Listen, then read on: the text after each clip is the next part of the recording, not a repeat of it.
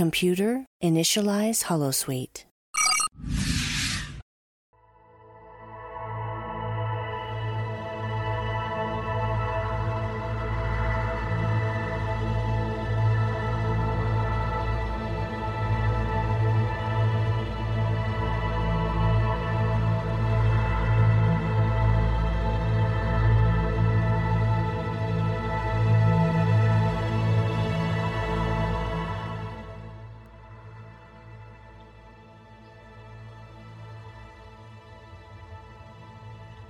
Good evening, and welcome to another episode of The Fire Caves, a Star Trek Deep Space Nine podcast. I'm one of your hosts, Perry.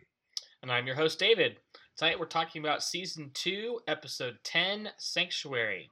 Before we continue, you can find us on Twitter, Facebook, Spotify, and Apple Podcasts as The Fire Caves, a Star Trek Deep Space Nine podcast. That's right. And if you do decide to follow us on Twitter, uh, just be aware that we do um, have some spoiler things for other Star Trek shows on there, in particular Star Trek Discovery and Star Trek Picard, as they were the most recent Star Trek shows that are out. I do try to keep it light, uh, keep it very simple, not to spoil it too much, but my overall excitement for all things Trek are gonna it's gonna come out sometime. So just a fair heads up. Other than that, try to keep it fun, keep it interesting, and I try my best not to deviate too much from things that are not Star Trek or at least sci-fi related. So Right, uh, there you go. No politics, mainly just just Trek. right. All right. So there. So yes, on that same vein, uh, I'd like to give everybody our brief little Trek updates that I'd like to do. Um, one, Discovery is officially over the season. Season four is done. Um, we are now continuing with Picard, and I believe that the Strange New Worlds uh, show is set to premiere next month. I'll double check on In that. but I believe it is. I believe that it's next month. So once again, we are supposed to be getting like a brief overlap of shows. Like Picard will be ending as Strange New Worlds is picking up. So there's like I think there's like two or three episodes that are going to overlap there, and then that'll be it. And then Picard will be over, and it'll just be Strange New Worlds. And then after that, we'll get yet another overlap when Prodigy returns. And it'll be kind of the same thing. Strange New Worlds first season will be ending, and Prodigy will be coming back. So I don't know if they're doing this on purpose, but I love it. I love the constant um, overlap right now. But it does I- sound pretty smart. Like it gets you invested in the next show as the other one's wrapping up its season. So Yeah. you can you can very gently move over to whatever show is next. Sounds Now, I smart. Now I will admit there I had a little bit of trepidation when I heard about this the plan seemingly to overlap everything because it feels like it's like a super saturation of Star Trek. Because also keep in mind that while they're releasing these shows, there are several other shows that are also planned to go into production really soon, and there's rumor that they're actually going to be doing a couple of uh, movies too. So I worry that we're going to get to the point where kind of where we were in what some considered kind of the golden age of Star Trek, which was well the mid to late 90s when we had all of these shows that were on and movies were going and it just there was so much material and that you know enthusiasm for the franchise kind of dropped off by the time enterprise came around and enterprise never really got the fair shake that it needed to be a decent show so i'm just hoping that doesn't happen with the new stuff that's coming up and the Right. stuff that's already out Right. um, but I think that it won't because I mean they've done a lot to invest in really good stories, and despite whatever negative you hear about any of the shows that are on right now, if you just like tr- try your best to not pay attention to any of that and just watch the shows and take in the story, they actually have pretty good stories. I think people just get bogged down in this whole oh it's too woke or why did they gender swap or why is this blue. I mean, there was even a whole argument recently as to why one of the ships didn't have carpet. Like that was a whole argument for a week was why there was no carpet. I'm not kidding. Perry, it's hold like- on. Is it that there was an argument about the carpet, or was it that you're so into Star Trek that you found that group of No. people arguing about carpet? Like for all of us normies out there, we're all having a great time, and then Perry's looking out for all the carpet arguers. As much as I would wish that that was truly a niche argument, it wasn't. It was everywhere, even to the point where people were posting their own like um, reimagined uh, 3D versions of the ship with carpet and what color and what it should be and why had reasons, everything for it. And I was just like, guys, really? Yeah. It, really? It's carpet. really? So it was it, again. There's a lot of things out there that people I feel like just it's distractions. It doesn't mean anything. Just watch the shows and enjoy it. And um, finally, to speak about watching things, yes, it is confirmed. Star Trek: The Next Generation is leaving Netflix. In fact, for Netflix in UK, it's already been pulled from um, from that part of the streaming platform. So the US is next. Again, uh, April 2nd is supposed to be the last day that you should get um, Next Generation on Netflix in the US. Deep Space Nine is scheduled to leave in January of 2023, and then after that, there will be no more Trek on Netflix. So you will need to um, reevaluate whether or not you're going to keep your Netflix subscription, if that was why you had it, or go to Paramount Plus, which is where they're all going to be. Right. So, Gotcha. yeah. Now I know you were still watching Deep Space Nine on Netflix, right, David? I at this time am still on Netflix for my Deep Space Nine. Um, so I guess I mean I don't have any immediate plans on canceling Netflix for any other reason. So I plan on watching it at least through there uh, until it goes off, and then I guess I'll have to go to Paramount Plus. But um, you were actually telling me actually this week you you had watched the first episode of the Halo show, and you had some thoughts there. If you want to briefly give us your thoughts there. Yeah, so I'll give you briefly two things. One, I am considering giving up my Netflix um, because I was mainly using it for Star Trek. That's you know that's just me. Right. Um, ran into a brief hiccup with that because I found out that my daughter actually has a lot of shows on Netflix that she likes. oh no. So so we may have to figure out a way to like transition her away because I'm certainly not going to pay this amount for one person to use. You know right. whatever. And then I was going through Netflix myself to see if there were any shows that like I would be interested in. Found a bunch of stuff that like I had started watching but never finished. So maybe I'll keep it until I can finally get through those shows and then we'll talk about moving on. Gotcha. Um, in regards to Halo, uh, I have a rule when it comes to TV shows, and it's basically you know, it's you, you get three.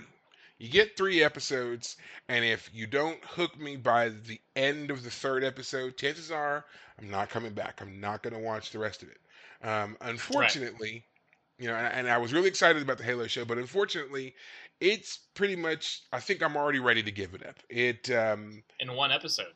in one episode. It Yeah. deviated so far from the source material, and from what I can tell, there's no reason for it. Like one of the main draws of Halo is that um, one, there's a lot of backstory. We get a lot about like the state of the, I guess the I was gonna say state of the world, but since it takes place on a more, you know, galactic stage, we Right. kind of have this feeling of what the world is at this particular point when the games start. Now, of course, there's a bunch of books and things like that and companion materials that you can go into with Halo, um, if you if you want to. But if you're a person who just wants to stick with what we've seen in the games, then what we see in this episode again does not make any sense. It's a lot of extra stuff that again they just kind of threw it in there. I it's almost like is this just to give people jobs or what? Because like there's just characters who just don't make any sense. Right. Like they, they introduced a um, a female character who is clearly human but is working with the aliens, which doesn't make any sense because the the covenant believe that basically humanity is a scourge, is an inf- infestation, and that Right. you know we they need to be cleansed from from space, from existence. Right. So to have one that not only they're working with, but also seems to have a lot of power and influence with the aliens, it doesn't make sense. And it's a Right. character that's not mentioned anywhere else, Right. at least that I can remember from what I played in the games, um, you know, Right. and, and read of the books even uh, myself. Um, there's introductions of a couple of other characters. Um, there's another young uh, female character who the Master Chief saves in the very beginning of the of the episode, but no explanation as to who she is, her significance. I mean, she causes more problems than anything else, and it's not set up in a way that would make it to where like, oh, is this perhaps maybe like a flashback of a character who is important, and we're seeing like why this character became important. None of that. From what I can tell, the timeline of this show is basically um, shortly after the Spartan program has moved from prototype status into preliminary launch, right? So people are kind of familiar with the Spartans. They're aware of the Spartans' existence. They fought in a couple of skirmishes before, but Right. they're they're just not common yet. Is kind of where we are. So then again, actions taken by people like the Master Chief, the Spartan, you know, actions taken by him don't make any sense because at that stage in the game, in the books and everything, he was a no nonsense, diehard soldier. So for the things that we see him doing in the episode, make no sense. Huh. He's disobeying orders. He's you know just he's having emotions. He's flashback like all these things. You're just like, nope, none of that was. I don't know where they came up with that.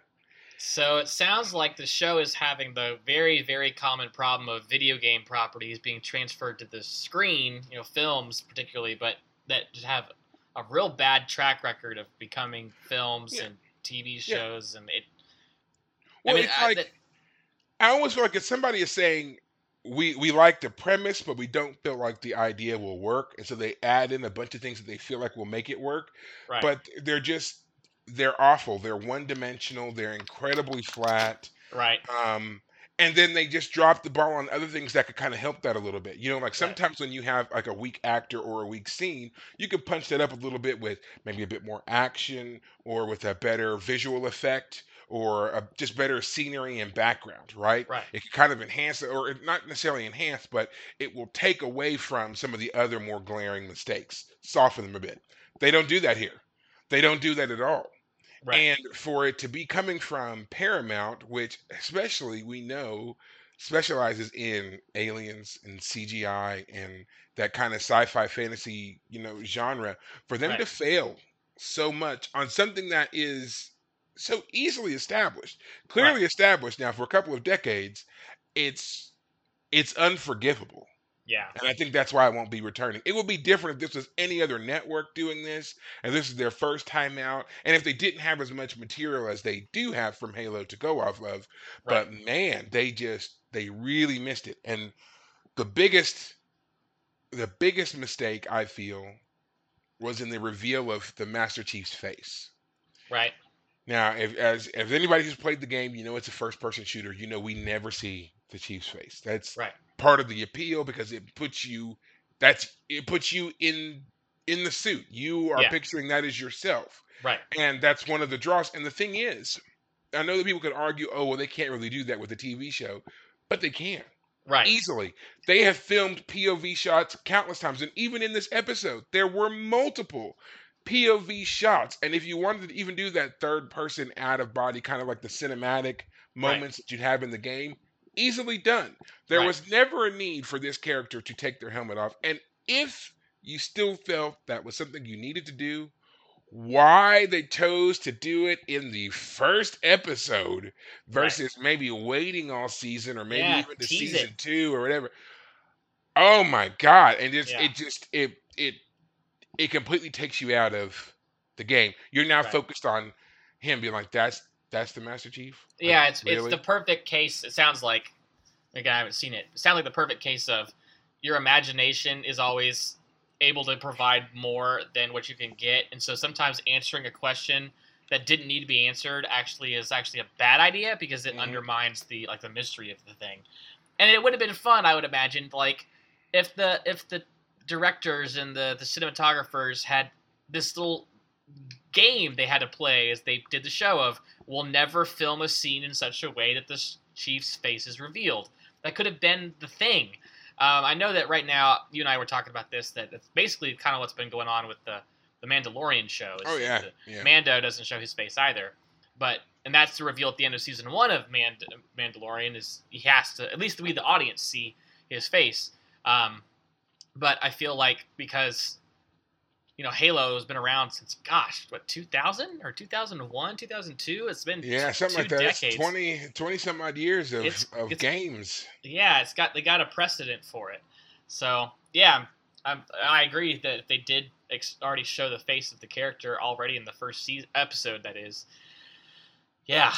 Oh well. There, there, yeah, They're there's just a, there's a lot of useless, a lot of useless scenes, a lot of characters that they seem to just, um, I, again, they just deviated so much from what we already knew of those characters. It's like they didn't trust what was already established. You know, Catherine Halsey, Miranda Keyes. These are characters that we see a lot of throughout the games, and you know, we know their characteristics Right. to suddenly see those characters that are just there really in name only, like the rest of everything else about them is changed, it just makes no sense. So uh, I just have to say, you know, as much as I again I try to give every show a chance, I just don't know if I'm going to make it to three Right. with this one. I just I was so disappointed in what I saw that Right. I think that you know, yeah, might not might not get there. Gotcha. Wow. So Well, we'll have to hear more. yeah, you know, I, I don't know. I'm I'm debating it because you know obviously the new episode comes out this week.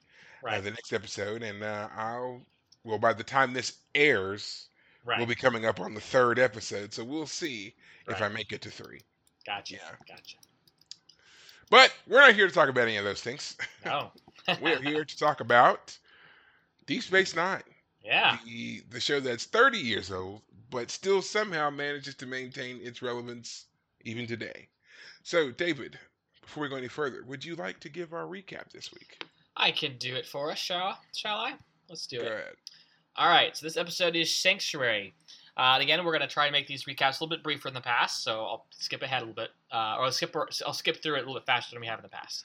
Um, so Kira is uh, going to um, to Sisko's office. He is trying to get the duty roster from her, and she's been distracted by politics back on Bajor. She's been trying to talk to the ministers and trying to get certain things accomplished, and she's always frustrated that they're too busy.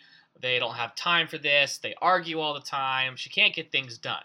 Um, and one of the things that she can't get done is she has invited on a particular Bajoran musician who is uh, able to play in Quark's bar because she's asked Quark to, for him to play.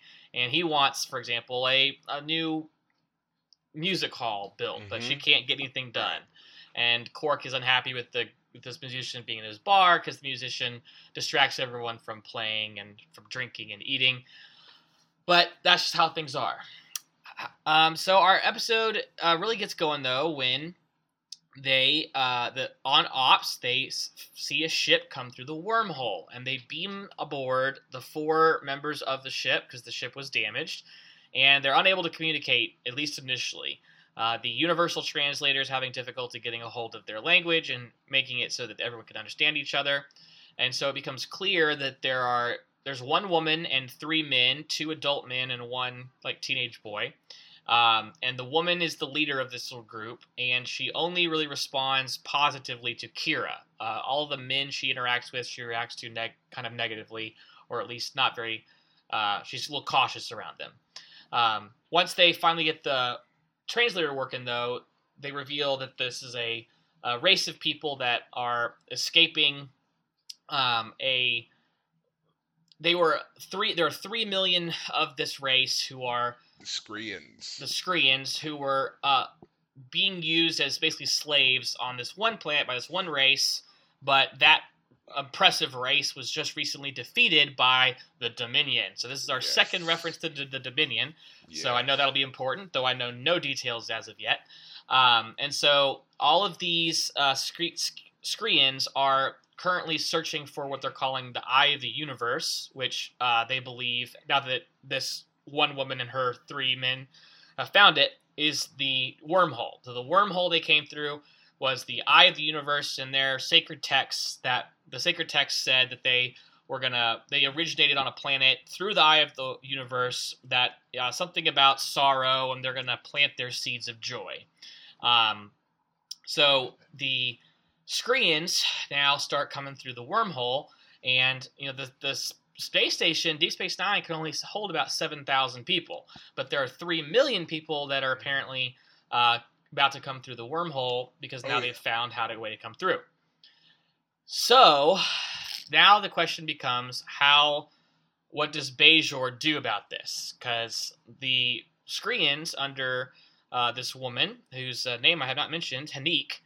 uh, she is basically made the leader of all three million of them because she's the one who found the eye of the universe, the wormhole.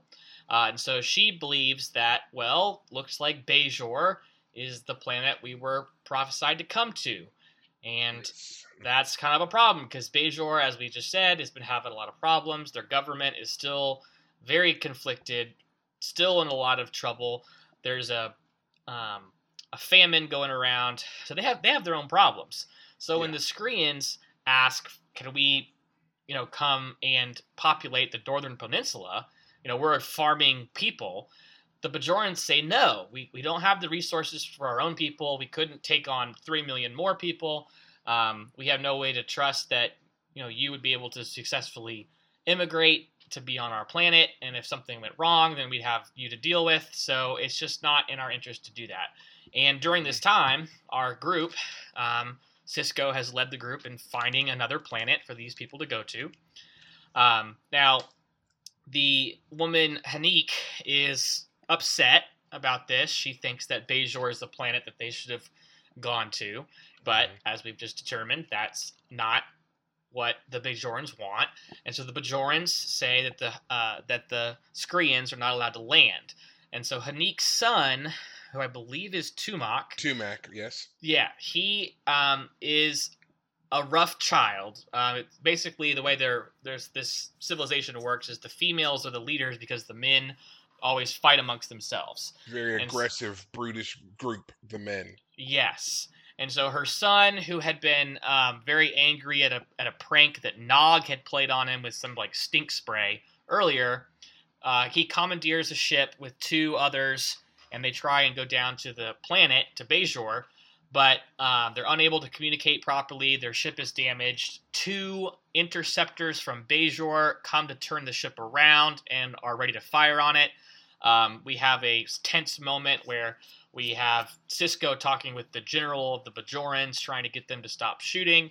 Uh, but then they get shot upon and they shoot back, but the ship, the Skrean ship, blows up uh, because the, the plasma radiation is ignited in the firefight. So he, they weren't directly hit and killed necessarily, but what happens is the Haneek's son dies.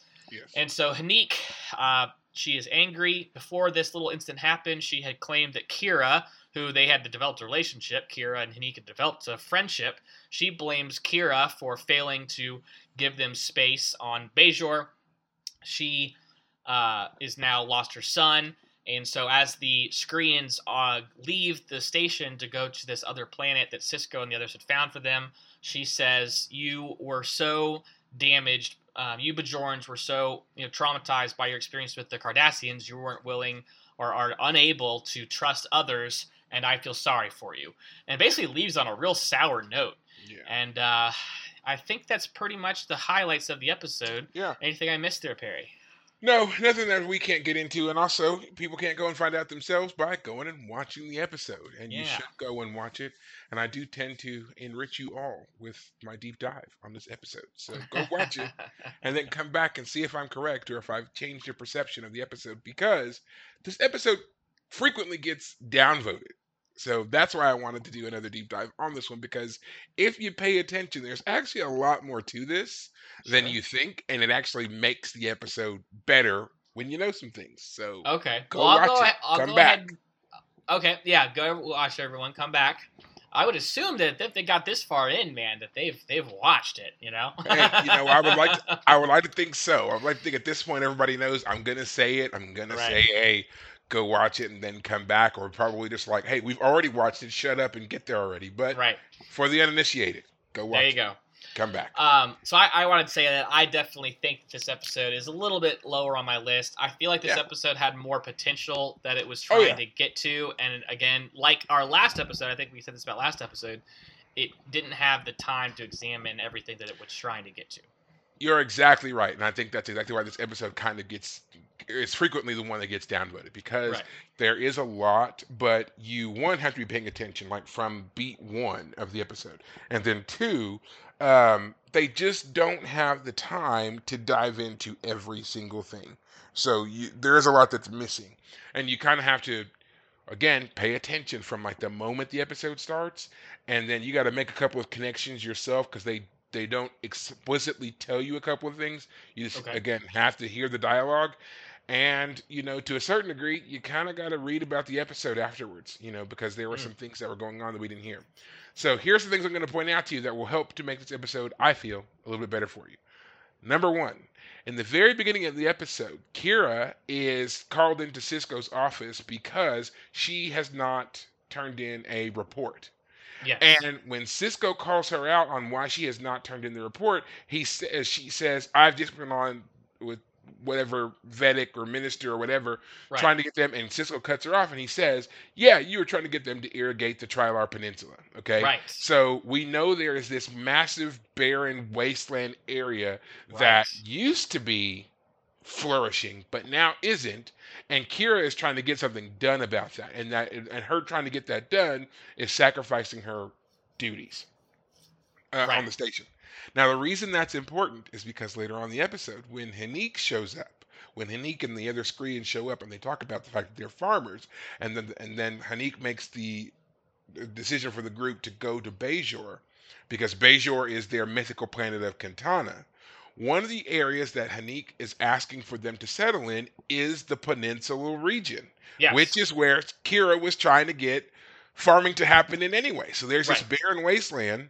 We also know that there's a famine going on on Bajor. right. So you have a whole group of farmers right. who that's their whole thing is turning nothing into something Right. and there's a whole area that no one can live in no one can operate and you have a whole group of people who are like we'll do it we'll do it for you Right. there's your there's part of your main conflict now again you had to be paying attention because that was at the very beginning of the episode and you don't hear it mentioned again until probably about 10 minutes before the episode ends 10 to 12 minutes until it ends so big leap of time there but you don't hear this A seed was planted early on that comes to full fruit much later. Yeah. Yeah. Yeah. Yeah. So we also get to see a little bit more of the Bajoran xenophobia rearing its head.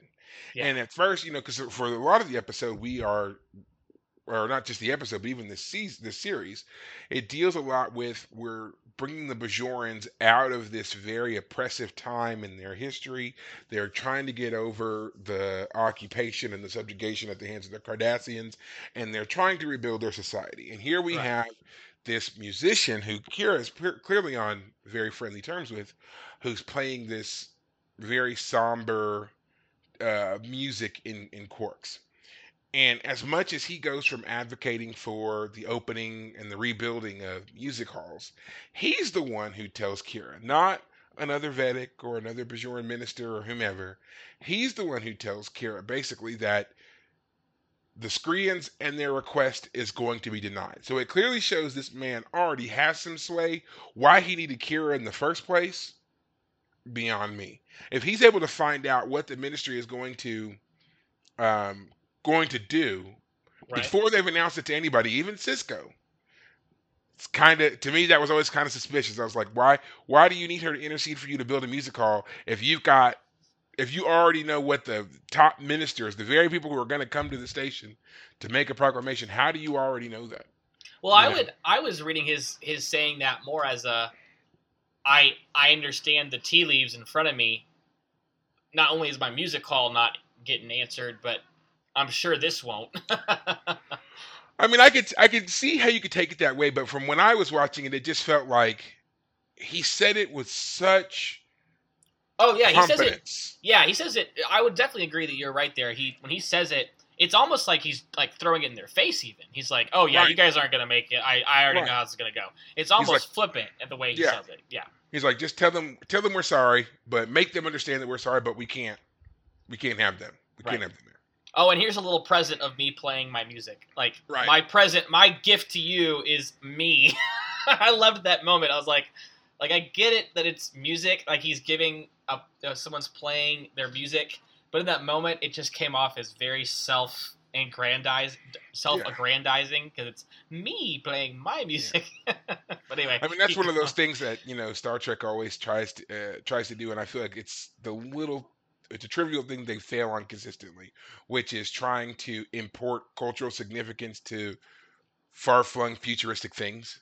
You know, it's it's hard for us to see that in any kind of way as being meaningful because we're like we're not there yet. Basically, we haven't Right. evolved to that level where that would be that would be Right. okay. Yeah. Um, um, and what else? So the other thing too for me that was a was an issue was the way in which the interceptors shot down uh, Tumak and his ship. You know, um, there was a lot of communication going on. Sisko and Kira are clearly in real time communication with the interceptors. They're also in real time communication with the general on on Bajor, and yet for some reason, his ability to transmit a message to the interceptors to get them to stand down comes a few seconds too late. And it's just like, if y'all can all talk to each other, Yeah. why is that relay? It, it almost looked like he was slow? typing something off screen as as, as Right. instructions when they're all of them communicating They're all on the all all same talking. channel. Right. Yeah. You're all talking like they can literally hear you. So just tell them, Right. and that would have solved the problem. You know. right. um yeah so just just a lot of little things like that that kind of stand out to me that you know i could see could could bother some people and if you and again if you weren't paying attention to everything you wouldn't um Right.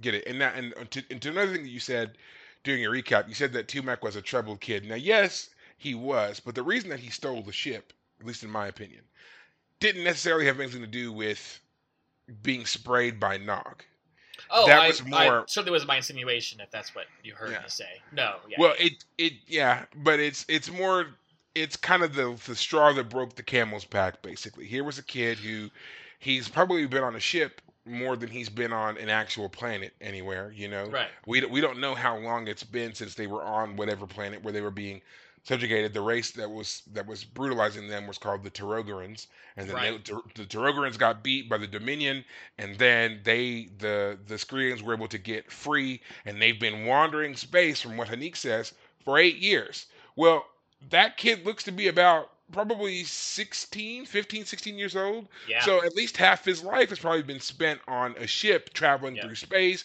probably being told by one planet after another, one group after another, to go away, to keep moving, right? Right.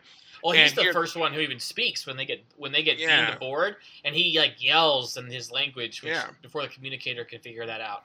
Um, yeah. When I say troubled kid, I mean like not only are the men portrayed as kind of brutish, but like when he's actually talking, he doesn't come off as dumb. He just comes off as like a troubled teen, aggressive. Yeah, he was very he was very guarded. I mean, we and we do see a softer moment with between him and Jake, you know, later on, and he Yeah. kind of expresses to Jake, yeah, he just doesn't want to leave. And I don't Right. think that it's because he suddenly latched on to being on the station so much as he's just tired of of traveling. He's tired of having to go from place to place while they look for their mythical home or whatever. He just sounds like he just wants to be on a planet somewhere and just Right. that's it. Just be Right. done with it all. So yeah, very troubled kid for sure, very isolated, and perhaps that's why he's so aggressive and, and their their men in general are so aggressive. They just they don't have anything else for them to do. They're cooped up on ships. I right. mean, we don't know we don't know a whole lot about their society, so I'm making some some leaps here, but right. I'm just saying, you know, I could imagine shuffling being shuffled around like that all the time has got to be traumatizing to say the least. Right. Oh yeah, I'm hundred percent sure that's true. That would totally make sense. I guess for me, the reason I think that this is kind of important, though, what, whether he's a troubled kid or not, is because I didn't ever really believe and understand, and really, I wasn't convinced by the idea that this species is a female-dominated species. Like the men were kind of brutish. You know, she has two not husbands, but males that she has in her bed. Um, but when we actually see the boy talk and interact, he comes off as aggressive, but I didn't sense anything about him that was different than any other kid who would be, as we've just talked about, kind of traumatized by these experiences.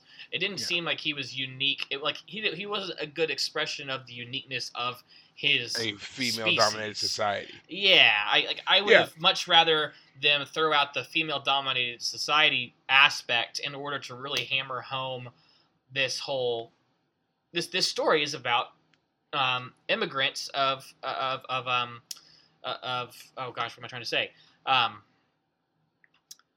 refugees. There we go. refugees. I was gonna Yeah. say yeah, yeah, they're they're they're refugees. They're in a sense they're they're very much like the Bajorans. They are yes. from a war torn planet. You know Right. that they they're all even Haneek says all their leaders were killed. Right. You know, and they have this new kind of ragtag life of some three million of them crammed onto various ships. right. And yeah, they're they're seeking some kind of yeah they're seeking asylum basically. yes. Yeah. and um and and it's like that desire for uh, a new home, a peaceful home, is then running into this very xenophobic. Um, I, I, I, I wouldn't want to call it racist, but um, definitely xenophobic because, again, the the Bajorans have been brutalized themselves by outsiders. Yes. And, you know, having another group, they were already very uneasy with the Federation coming in. Even though the Federation was like, we're just here to help. No one's coming to live on your planet from us. Yes. We're yeah. just here to help you guys kind of rebuild. But now here comes this is our this is really like our second major group of aliens to come through the wormhole that we've seen. And they're not just coming through like passing through like the Wadi people were and move along home. They're coming here to set up shop, yeah. you know? And they want moment. What would you say the the first major species was to compare?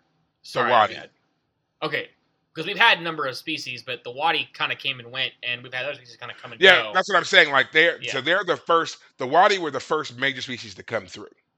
Okay, they were the first ones to come through, and that we actually see for any period of time on the station.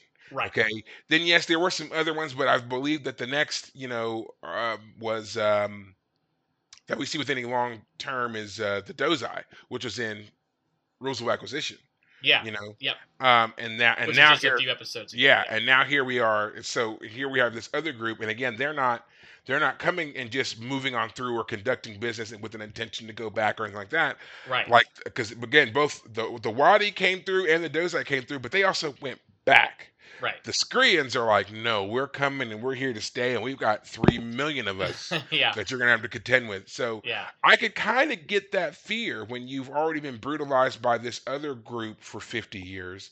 You're just now trying to get yourself back on your feet, and all of a sudden, here comes this other group, millions of them, Right. and you don't know anything about them. You don't know what they're bringing, what they're about, their society, nothing. All you've told you so far is that they're farmers.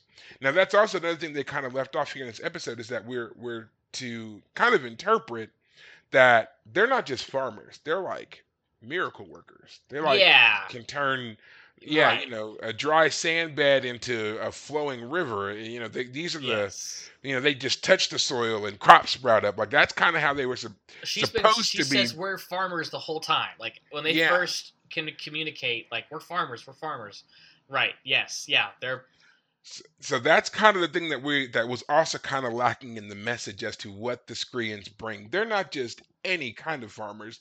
They're like super farmers. They're like they are the ones you want. So again, Right. with with Bajor facing a famine, you'd want some of these guys around because heck, you know, few months they're feeding everybody and then some. Yeah. You got a surplus. That's how they were supposed to be built, but we missed Right. out. We missed Well, out. no, I. I would say I got that. The reason I would say I think this episode kind of failed is because they make that claim, or at least this the the main leader does. I forget her name at the moment. I don't have it in front of me.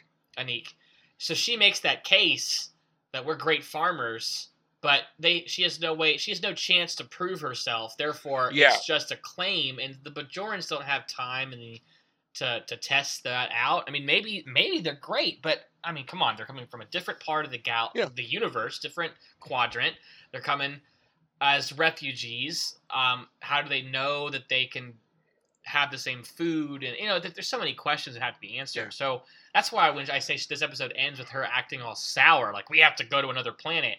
It's like you guys are going to be fine. You Yeah, this that's the other thing too. yeah. Yeah, the the Federation found them a great planet. Like we see Right. the picture that Dax has pulled up, and she's talking to Kira and, and Sisko about it. I mean, it's it's got the the lush greenery. There's clouds in the background, mountain peaks, big old trees. You know, basically it's Southern California, but on a planet. right. And he, even Sisko is saying it. It's got you know temperate summers, mild winters. You got a long growing season. You got everything you could need, especially if you're a farmer. ideal conditions to establish a thriving farming community with seemingly very little effort on, in in terms of like tilling the soil or any of that stuff. You Right. know? Yeah. So why they wouldn't want to go there um, is beyond me because I was thinking about it, and it's just like I understand kind of your fixation on Bajor because of your whole religious mythos and Kata- Right. Katana and all that, but I mean, you get a whole planet to yourself. Well, that's But you could- why, like, what I would have done with this episode if I could have is instead of making this a well, we had this this idea planted. They've come from our side of the wormhole. Apparently, they originate on our side. So if the story was, yeah, Bajor was their home planet once upon a time, and they're an offshoot of the Bajorans, and they want to come home. There you go. There's a story we got more refugees on hand. These are your people, long lost. Do you tell them, well, you guys left us a long time ago and you're coming back and we don't want you here anymore? You need to go find your own planet? Do we give them the peninsula? I mean, the whole bit about them being great farmers, blah, blah, blah. But if you can give me a genetic proof that these two species are actually one species, they're the one, they are cousins. Oh man, that could have been that interesting yeah episode. that would have been that would have been interesting too to see the especially considering the occupation and how many Bajorans were killed and mutilated and everything else right. for them to recover a piece of their history in the form of Haneek and her people who are distant cousins right it that would have been a great touch for this episode and you know considering what I know about the show and later on that would have been an interesting thing Ah. to play off of for some other things. So we'll have to put a little little pin in this whole what if the Skrreeans were Bajoran cousins, right. and we might revisit this later on. Now it's several seasons from now, fr- from what I'm thinking anyway. sure. So hopefully I remember. hopefully I Yeah. remember. You know. Come back in two years from now and remember, see if you remember this. Yeah. So, yeah, we'll have to go back and do another kind of recap. You know. Right. Um, so yeah, but I mean, I I can see why people struggle with this episode, but there are so many great things that we see. Um, but you just, I think you have to watch this one a couple of times to get them all. yeah, I guess I would just, as you said, this this episode does plant some s- seeds in the storytelling that um, open it up to, you know, it's deeper than it might come off on the surface. Um, but Mhm. as I've said, I think it, it it's lack it lacks the opportunity to fully flesh out its storyline simply for it's only forty minutes that we can tell these stories, and this is Right. this is the type of story that requires more time to tell. Um, Yeah. So, for example, I would have skipped past the whole learning the language, the universal translator having trouble at the beginning part, and gotten to the more serious questions about immigration and Yeah. refugees and what, like, the fact that we don't see the Bajoran government argue this stuff um, makes sense in the sense that, you know, we don't ever see them argue anything, but we don't get any sort of preliminary. We just, oh, this woman's here to tell us that the answer is no. And like I, I knew they were going to say no because no one had ever given me a good argument for why they should say yes after everything we've Yeah. heard about the Bajorans having trouble. Like there was no strong argument on anyone's side, other than the idea that they're good farmers, that they would be welcome. The Bajorans have so many things on their hands; they don't have time to settle anybody. Um, but if someone from the government could have come up and been like, made the argument, let me put it this way Kira didn't ever make the argument publicly to the Bajoran people that they're great farmers and therefore they could help us. That is what the woman insinuates Kira should have done.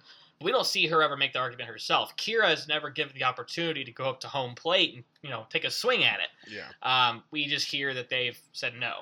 Um, and their arguments all make sense. Is you know, like the the Vedek says, you know, we would feel compelled to help you if you guys were struggling, and we don't have the resources to do that. Our people would suffer. Um, so I- yeah, I just feel like this episode could have really given us some Well, good. Yeah, I don't know. I just and, and, and this episode and this episode does something that you know again that Trek continuously tries to do in all the franchises, and it is that it's trying to put their own spin on contemporary issues or or issues that would have been contemporary at the time. sure. So as our kind of segue into a little bit of a of a '90s segment the here, nineties. you know. um, yes, our main thing that we could talk about here is the status of refugees in in the world, you know, and and what was going on. You know, back in the '90s, there was a huge problem because we had the dissolution of Yugoslavia, and from that, you know, you had the the conflict in um, in uh, Croatia Okay. and in um, Bosnia. uh, Bosnia. Yes, thank you. Sorry, Um, man. I don't even my- know why I know that name. It's just like, uh, Well- yeah, and so I mean, so you had these two groups of people that were right, displaced by the war, and some of them just were displaced to neighboring countries. I know a lot of um, Bosnians and uh, Serbian people also uh, immigrated into the United States, and you know you kind of see some of that going on here in the United States and in other countries as well. This um, amped up xenophobia that was going on, and also trying to figure out what kind of aid to offer these people as they're moving from their war torn countries into our neighborhoods. You know, Right. I remember when I was um, in high school when we had a large population of Bosnians that moved into our city and it was like a big to do. I remember, you know, just going to going to school the weeks leading up it was like there was just one particular day where they all seemed to just we knew they were coming and it was all anybody could talk about right, was this big group of Bosnians that were coming into into our city right. and um, I mean, I, I think I was I was 14. So I mean, it's just it, it, to me, it had no bearing on my life. But then all of a sudden, there were like two or three hundred new kids at my school, Right. And you know, I, I you know, they everybody they stuck to each other. They were just they only ever hung out with each other. It was very hard to get to talk with any of them. I think I got. I ended up talking with a few of them, but I got lucky because they played sports. So Yeah. that's kind of like an instant in for you. Oh, if sure. you could play sports you or anything like gotta that, it's have easier. something to, to work on, Yeah. talk about. It's hard to just walk up to someone and make friends. Yeah, no, Yeah. That, that makes sense. So I was able to make friends with a few of them, but only because they played sports, and so did I. But even Yeah. then, it was just like we just we talked at school, we talked at sporting events, and we talked uh, like that was about, and then it was only about school or those sporting events. Yeah, Talking about their home life or where they came from or any of that stuff didn't happen. right. You know, trying to find out things about them didn't really happen. They just weren't interested in really sharing with people who were not in their in their group. yeah. know. Oh, I'm sure that's that, that totally makes sense. I mean, Yeah. I'm sure learning a whole new language alone is just enough to make you. Yeah.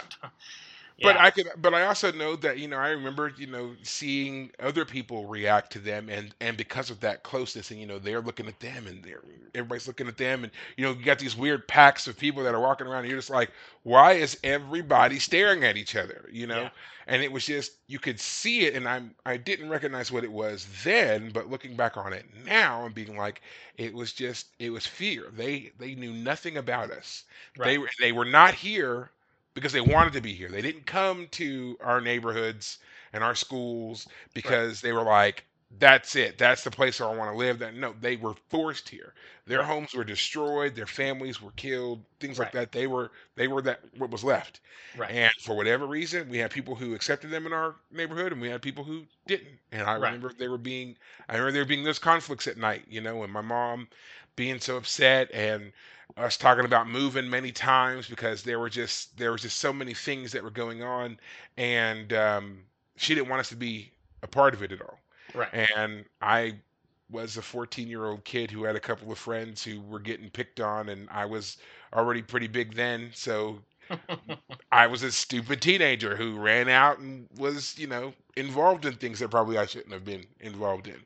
Nothing, nothing criminal, I would say, but I would just, you know, kind of like the kids here, you know, in, in the episode, Right. you know, boys get together and you get riled up, and before you know it, you know, you're just you're you're fighting when you shouldn't be fighting, when you should have been Right. home or whatever, you know. So I'm very thankful that like nothing serious ever really occurred with any Right. of that, but um yeah, it, it, it can be very difficult.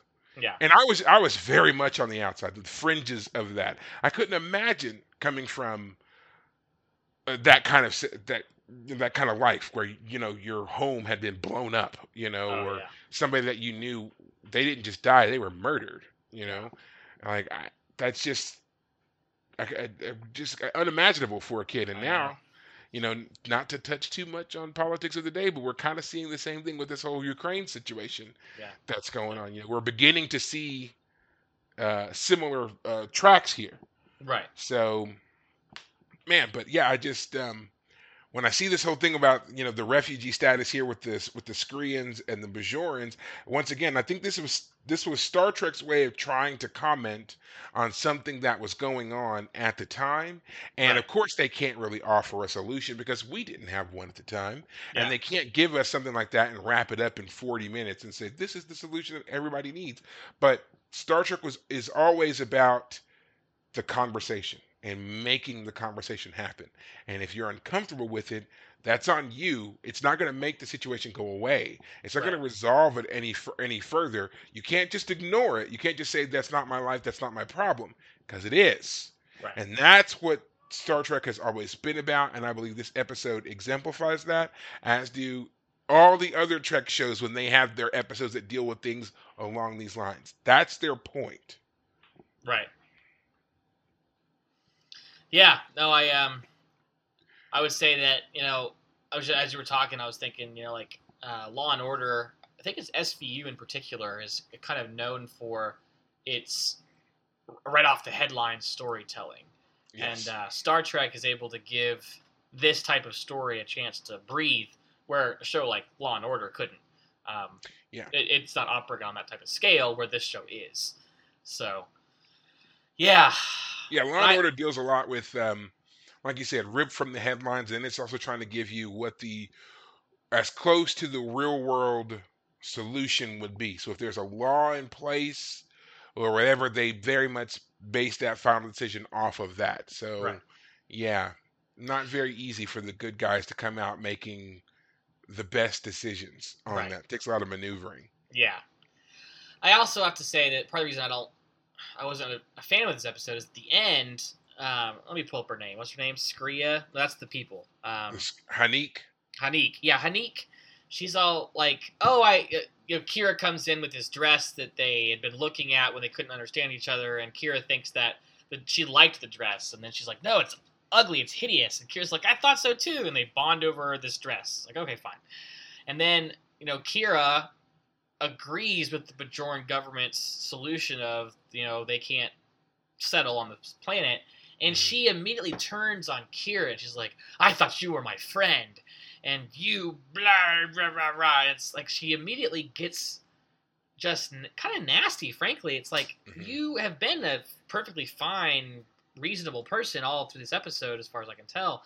But then you turn on Kira, and you get like, is this your attempt to get them to change their minds? Is to have your this this aggressive, nasty kind of attack on like Kira?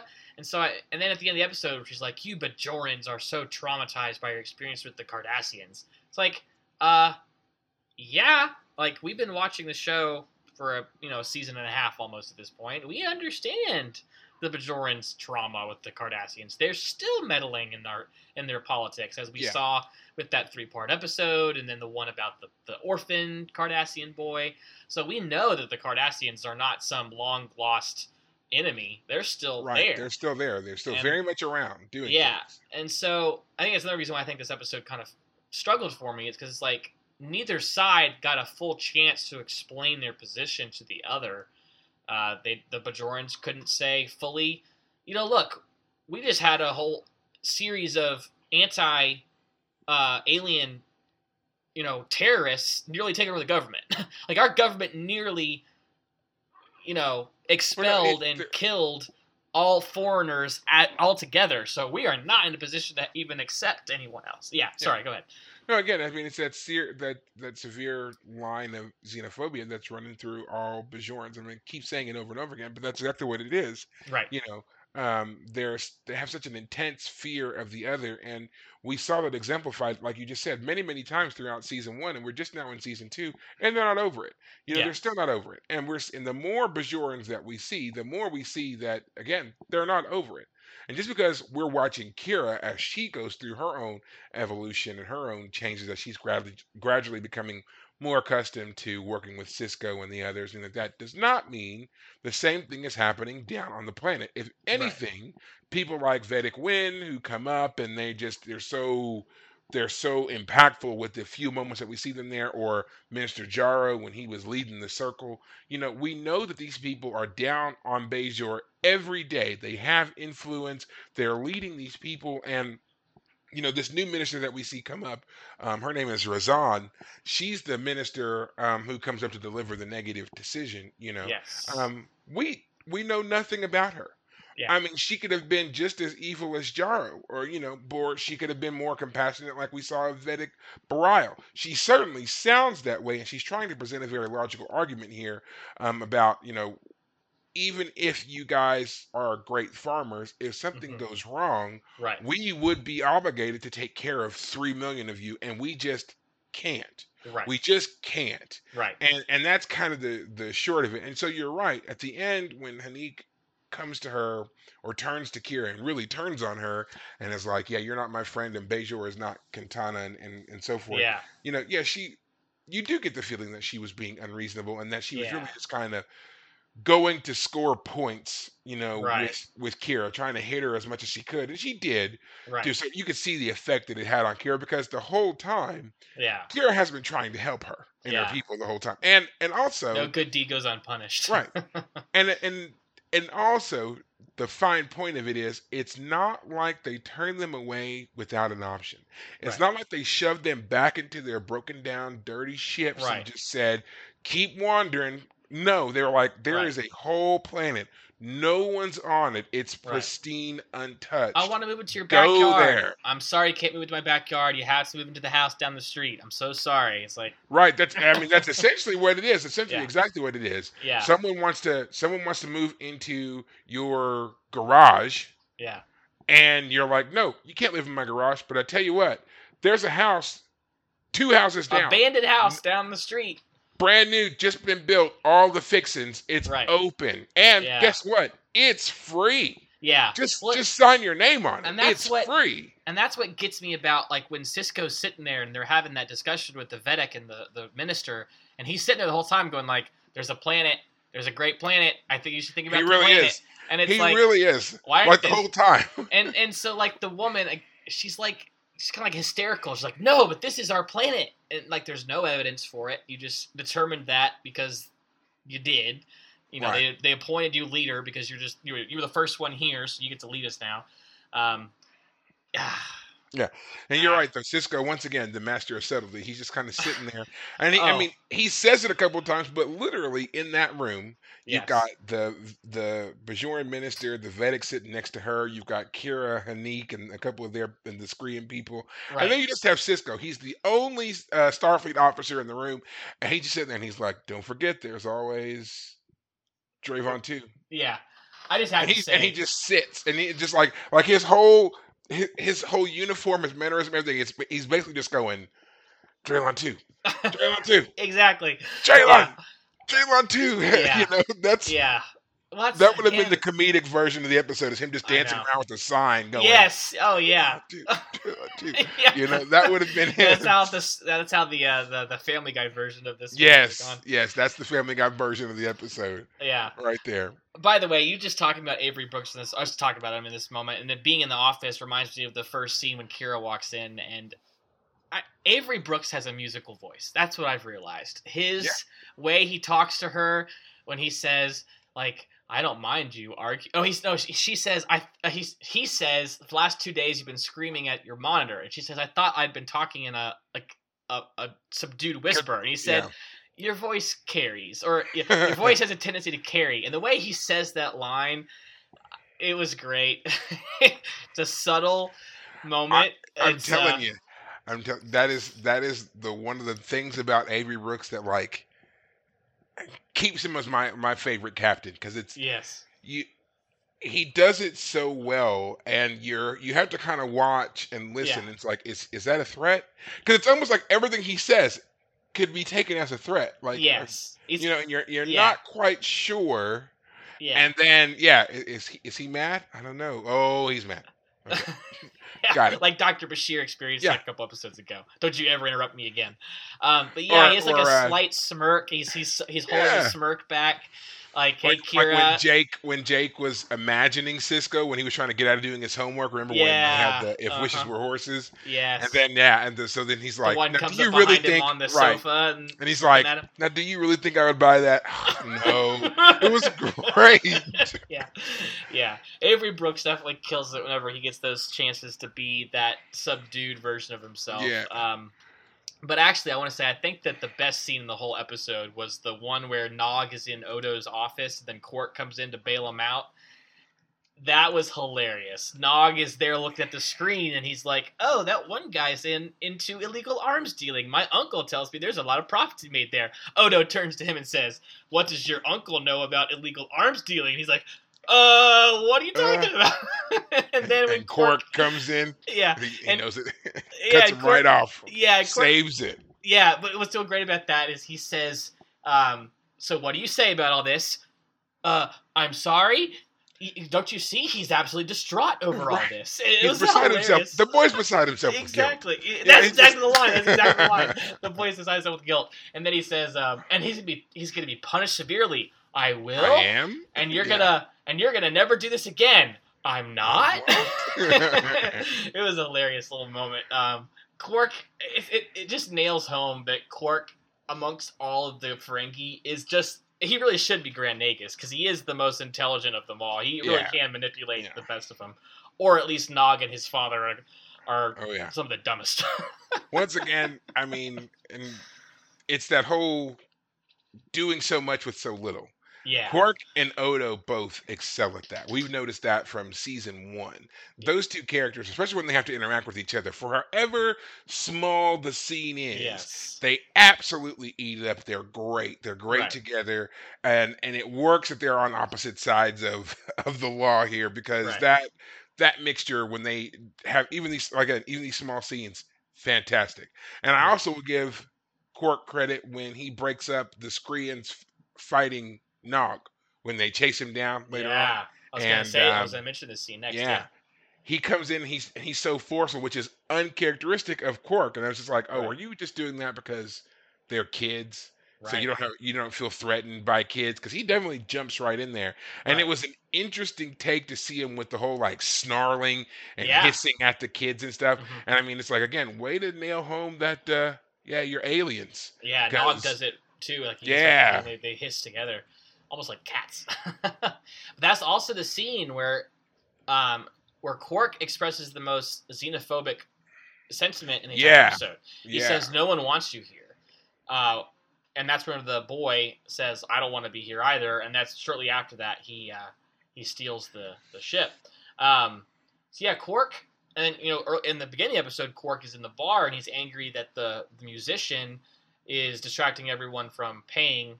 And that he actually keeps track of his profits hour by hour. yeah, 26 hours since I had any profits. I'm going to go out of business soon. Everyone rolls their eyes because like no one's coming for his bar. No one, no, as far as we know, no one wants to take it off his hands. But anyway, um, yeah, Quark is the as as he always is. He's the he's hilarious. He's the, a villain in the sense that he. You know, our main cast, besides Quark, they're all you know part of the the Federation or the the Bajoran government or whatever. You know, Kira and Odo and all them. Quark is this outsider, and he is allowed as the outsider to the rest of our cast to say and do the things that can initiate other things in the story, as we've seen many times before. And this is, I think, that's another incident inc- incident of that here. Um, so yeah, he uh, he's the one who basically causes the final climax of the of the, the episode yeah. uh, and not not necessarily directly, but it helps jumpstart that little conflict because of his xenophobic behavior. And of all the people on that ship who has should be xenophobic, he should be the least one to say anything about it. Which again just kind of goes back to highlight the fact that you know the Ferengi that's kind of what they were there for. They're they're representing kind of a lower aspect of humanity. You know, Yeah, they kind of embody all the things that we that according to Gene Roddenberry anyway, we hadn't as humans gotten rid of the negative qualities about ourselves we hadn't evolved past yet. So him expressing himself this way, acting this way, makes total sense. Right. You know. So Yeah. it works. It works. We don't like to see it. it Does look kind of ugly. We don't think we've moved past it, but let's Right. face it, we we do these things. Right. We do these Yeah. things. So standout performance of the episode. Who does it go to? Um, I guess I'm gonna say it's it's between it's between Avery Brooks as Sisko and Armin Shimerman as Quark for me. I think as I've just as I've just said it. Um, I think Kira is the one who once again is our kind of main character because again this is a Bajoran station around Mhm. the Bajoran planet and she's the Bajoran character so she gets to have some of the more deep moments. But Sisko steals the show when he's on screen and Quark when well they're they're never on screen together as far as I remember, so they each get their chance to steal the scene when it's their turn to be on screen. So Yeah. Yeah. Okay. And I'm not going to ask about who who didn't because there was so much going on and so many characters that we really just don't see a whole lot of because they just weren't eh, they weren't necessary yeah, to this story. So there was no need to really have them. yeah. O'Brien, anything. Bashir, and Dax got some small bits in the sh- episode, but fairly minor overall. Yeah, very very minor. So, but I, and I would agree. I think that you know, as much as Kira is present in this episode, things about her character. It's not. It's not a character-driven episode. It's not about her development. This is Right. about Bajor. So Yes. things about Kira kind of take a Kira, not Kira.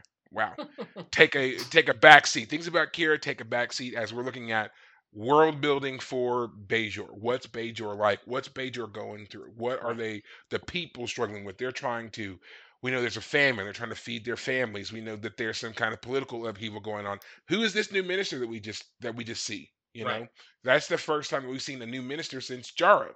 right. So you know, we, we know that there's political turmoil there. We've got this mus this musician who clearly has a lot of influence. He's talking about Bajor reclaiming their cultural and spiritual faith. You know, Right. there's a lot of stuff that's Bajor specific, not Kira specific. Right. So still important. right. And so yes, I'm also going to give it to um, Avery Brooks here simply because I just feel like he does such a great job of kind of just being, at least in this episode, of offering a perfectly reasonable, perfectly sound alternative, and he does it in such a way that it's just like, guys, it was obvious the whole time. Like you should have just done what he said, and Right. y- the whole episode would have been over if Right. as soon as they presented the plan, they said, "Yes, we'll go there." Okay, now he would have had twenty extra minutes to talk about something else, or Yeah. to see the, you know, that could have been a, a nice twist on the episode. Is like maybe they were initially focused on Bajor, but then they see the planet and they're like, "Oh yes, we'll go there." They take them down to the planet and they immediately get to work, and we see their magical growing ability. And now all of a sudden, Kira, on behalf of the Bajorans, is having to barter for their techniques and technology to feed the Bajoran people. And they're like, no, we thought about going to you all, but you you're not right for us. So we're gonna Right. keep all of our stuff here. Right. That could have been an interesting twist to the Yeah. episode and Right. set up a new need to negotiate and gotten us more into Bajoran politics a bit more, what they could offer them and all that other kind of stuff. Yeah, or or I, I mean, I don't think we really talked about this yet, and it didn't get into the episode much either. The fact that the Bajorans have the they're the immediately next to the wormhole, and so the fact that like they could have had the argument that we can't accept you as refugees because we don't know how many other species will come through the wormhole with the same claim, and we got to stay here and now. This is never an option. We never accept Yeah. refugees. If you want to come through this, the wormhole, you got to figure out your own way. Um, if if the episode had been that they had gone to the planet, this other planet, and then they were successful there, and suddenly all kinds of people are coming through the wormhole, but they're totally bypassing the Bajorans. Maybe the argument, maybe the episode could have been like, maybe we should put like a toll on the wormhole. To come through the wormhole, you got to pay this Bajorans a tax to come through. Like honestly, if that ever becomes a part an episode, that would be fascinating. How does the Bajor, how do the Bajorans suddenly start? Like, oh, it was the second episode of the show where the member of Kiri Kira's uh, group of terrorists, you know, the the rebel Kulma. fighters, yeah, that he wanted to blow up the wormhole. To And we stop haven't, aliens from coming through. That's right. and we haven't really had any follow up on that storyline since. So, ah, I feel like this episode had a lot of ch- there was potential. There was lots of interesting yeah. things to talk about, but whether the writing just never was able to get there. Or, and I, I honestly, I again, I would say the first half of the episode they distracted with the universal translator didn't understand them, which there was never fully explained why that was suddenly not working properly or not working Oh, fully. It, it, it's explained. Um, Well, they said that their syntax and their Yeah. grammar, but every other time it's worked as far as we can tell instantaneously. Well, because because the it's supposed to be that there are certain commonalities in language that eventually the the since the universal translator is programmed with every known language in the Federation database, right? It's programmed with every single one of them. So it's like based upon that, any Right. species that they come in contact with, they should be able to match up somewhere along the way with one of these bajillion other species. Right, This is the first time that they've come in contact with a species that apparently was so alien, right, um, it didn't work. Which kind of makes sense because it, they're coming from a whole other area of the galaxy. They're from the Right. Gamma Quadrant, so it's like the the Universal Translator is based on all the languages known so far In in, the Alpha Alpha, Quadrant. Quadrant. And keep in mind, which has always fascinated me, right, they still have not have not explored all of the Alpha Quadrant.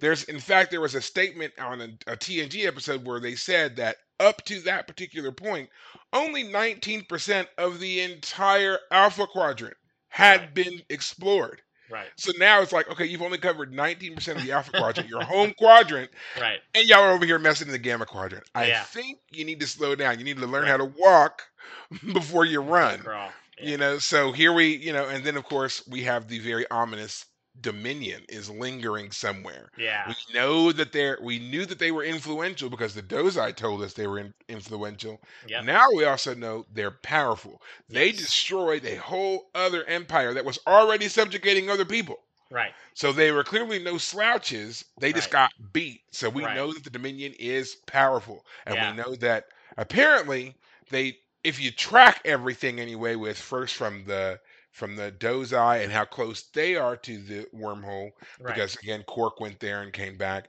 and now Right. here you have the Skrreea people who have mentioned them they're probably not too far away right.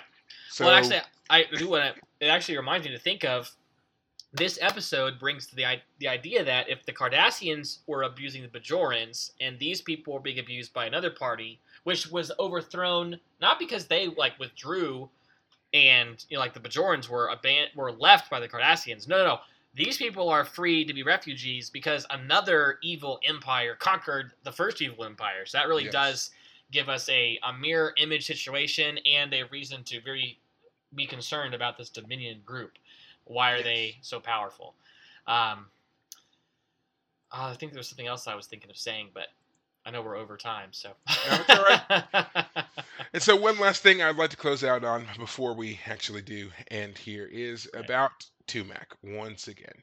This is more behind the scenes thing that you would not know, but Tumak was played by Andrew Koenig, who is the son of Walter Koenig, our Mr. Pavel Chekov from the original series. oh, So yes, that was this was one of his many young acting creds. He was actually Very featured nice. in a lot of different TV shows and, and things like that. Um, but uh, in his early career, right. um, you know, unfortunately, um, Andrew did die. He uh, committed suicide in February of 2010. So uh, oh, he's been dead for a little bit now. But um, yeah, just wanted to let that be known out there. Tumak was played by Chekov's son. the son of the So- original cast, or one of the Yes. original cast. That's wow. Yes. Well, Man. we've kind of gone there and back again. yeah. um, but as always, we enjoyed it to say the least. And you guys can catch us next week when we'll be back to talk about another episode of Star Trek Deep Space Nine. Do you know which episode is coming up next, David? Oh, I believe. Are you aware? I don't have it pulled up in front of me at the moment. Um, That's okay. I believe that it is. Um, let's see. Um, sorry. I believe that it's the episode Rivals. yes, Um, that's what I'm seeing now. Yep. Yeah. All right. So I have to admit, I'm not as big a fan of that episode as some of the others. So you may have to carry us along on that one All bit. right. Um, I've I've watched it. I just don't really enjoy it that much. That's all. Okay. Well, we got many more Um, episodes to enjoy later on. That's right. But until then, guys, as always, you can follow us on Twitter, of course, as the Fire Caves. Um, you can also find us on Facebook, and you can listen to us on Spotify or Apple Podcasts or anywhere that you listen to podcasts. Just look for the Fire Caves, a Star Trek Deep Space Nine podcast, and you will find us. Until next time, take care of yourselves. Thanks, guys.